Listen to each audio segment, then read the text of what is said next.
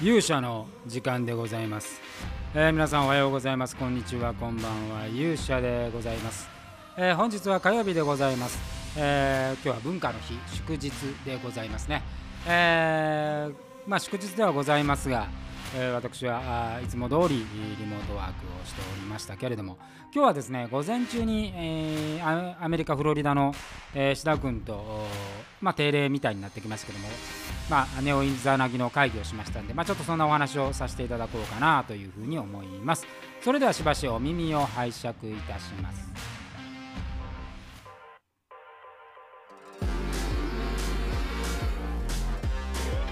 えーということでございましてですね日本時間の明日の11時に午前11時に、えーネオイザナギエピソード2の、まあ、リリースというか、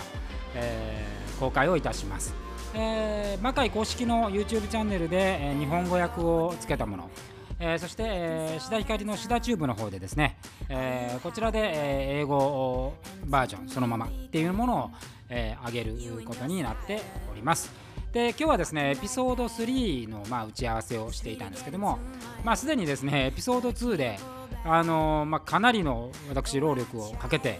え制作が始まったので、まあ、エピソード3ね、えー入るにあたって、まあ、ちょっと撮影方法とか、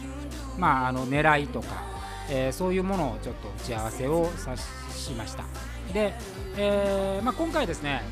まあ、あの公開される前にお話しすると、まあ、エピソード2は割とこう印象カットみたいなね、えーバックグラウンドカットをちょっと増やしたり新しい登場人物を、まあ、日本から入れてみたり、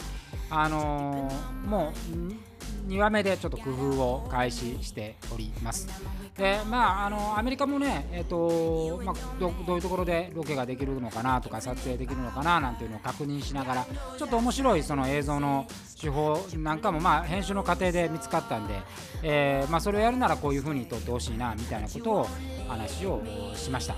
えーまああのアメリカでね、えー、と志田君が1人で演じて1人で撮影っていう形なんで、まあ、絵代わりをねどうさせるかとか、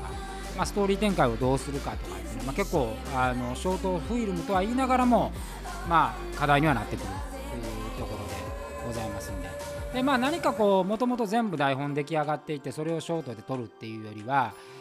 もともとお金がねちょっとこう映像、まあ、お芝居を少しチャレンジしてみたい、まあ、アメリカで、まあ、魔界に出ることないのでちょっとお芝居的なアプローチ何かできないかな。じゃあ映像やろう。じゃあ映像やるなら台本書くよ、えーで編集もするね。みたいなところからスタートしたのであのまあエンディングを見据えた形ではなくて、まあ、魔界と一緒でね、えーその場その場の状況を取り入れながらあのストーリーを展開していこうっていう、まあ、そういう考え方なんで、えーまああのある意味リアルとどう密着させていくかっていうこと、まあ、この辺りをね、えーちょっとこれからあ打ち合わせしながら考えていこうと思っております、えー特にアメリカ今あの大統領選今日投票ですかね、えーまあ、状況も変わってくると、まあ、それがねあの全体どういうふうな影響例えば、えー、志田君が日本へ帰ってくるのに、まあ、どんな影響を与えてくるのかとかいろいろこ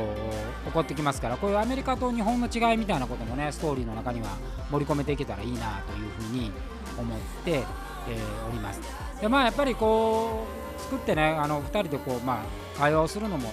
今まではどちらかというと打ち合わせって言ってもまあお互いの状況確認みたいなあところでございましたがやっぱりこう何かものを作るという共通の目的があるとですね、えーやっぱそこに改善がなされていくんで、まあ、それは非常に心地よい、まあ、あ形だなと。まあ、よもやね、えー、とアメリカの志田君とこういう形でプロジェクトができるっていうのも、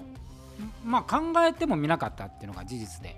えーまあ、でやってみると、まあ、新たな発見がものすごくあるって、まあ、私自身としては、まあ、ほぼほぼねやっぱりこう中心的に見るファンっていうのはアメリカのファンなんで、えーまあショートドラマをですね、まあ、初めからマーケティング的に言うとアメリカのファンに向けて作ってるんですよ。だから日本語で書いてはいるけれどもこれはアメリカのファンが見る。でアメリカがまあアメリカのところがねまああのストーリーの中心部になっているっていうことを考えるとこれなかなか日本のその作家でね、えーアメリカのストーリーを日本で書いて制作するっていう経験してる人ってあんまいないと思うんですよね。で通常だったらアメリカロケなんてね本当にお金かかって大変なことなんですけどたまさかこの志田君がこの状況下にあってアメリカフロリダで活動していて日本に戻ってこれなくて、えー、っていうことの条件が重なったからこそこういうことができるっていうこれはまあある意味非常にチャレンジブルだし面白い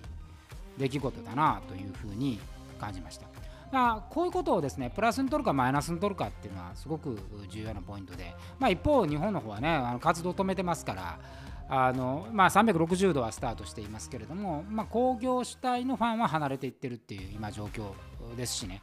まあなんかそういうこともこうマイナスに取られるか、まあ、プラスに捉えるかっていうことで全然差がありますけれどもまあ私的には全然プラスにとってそれはそれで一つの新しい取り組みかなと思ってるんでこのネオイザナギエピソード2、えー、明日11時ですんでねぜひ皆さん、えー、ご覧いただければというふうに思います。そしてエピソード3、まあ、あの実はね360度魔界でも重なってる部分があるんでこれぜひ魔界ファンはチェックしていただければというふうに思います。ということで本日の勇者の時間はここまででございます。それでは皆さんまた明日お会いしましょう。さようなら。